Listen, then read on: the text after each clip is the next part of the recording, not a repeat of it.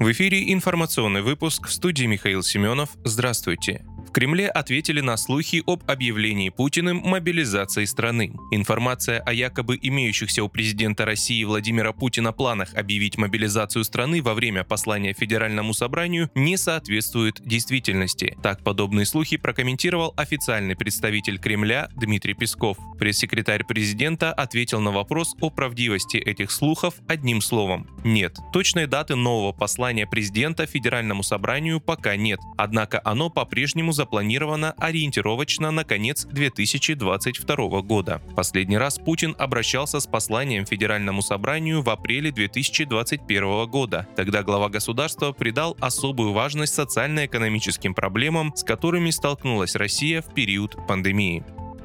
Зеленский заговорил о готовности решать судьбу Крыма не военным путем. Владимир Зеленский в интервью газете Financial Times признал, что вопрос судьбы Крыма поднимается на международной повестке. «Я понимаю, что все в замешательстве от ситуации и того, что будет с Крымом. Если кто-то готов предложить нам способ деоккупации Крыма не военным путем, я буду только за», — заявил Зеленский. При этом он отметил, что никому не стоит тратить свое время, если решение по Крыму предполагает, что он входит в состав РФ. Напомню, Напомню, Крым стал российским регионом в марте 2014 года по итогам референдума после госпереворота на Украине. На референдуме 96% избирателей в Крыму и 95% в Севастополе высказались за вхождение в состав России. Россиянам увеличат пенсии с 1 января. С 1 января следующего года неработающим пенсионерам в России повысят пенсии, пообещал глава Министерства труда страны Антон Котяков. Его слова в ходе парламентского диалога в Совете Федерации приводит Интерфакс. Индексация составит 4,8%, заявил он. Котяков добавил, что по итогам двухэтапного увеличения размера выплат с 1 июня в стране провели промежуточную индексацию пенсий на 10%. Совокупный прирост пенсий по отношению к январю январю 2022 года составит 15,3% в годовом выражении. Размер пенсии неработающих пенсионеров после индексации в среднем может составить 21 650 рублей.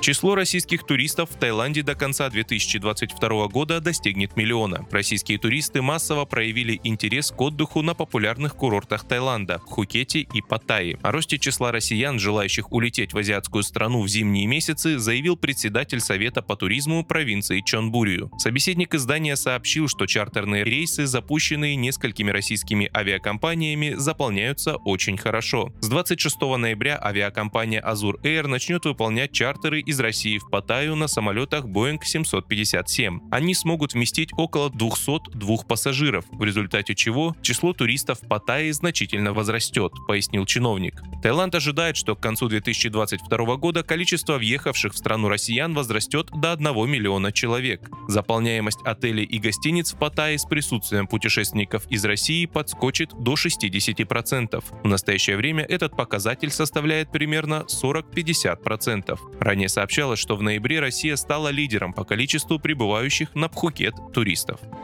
Вы слушали информационный выпуск. Оставайтесь на справедливом радио.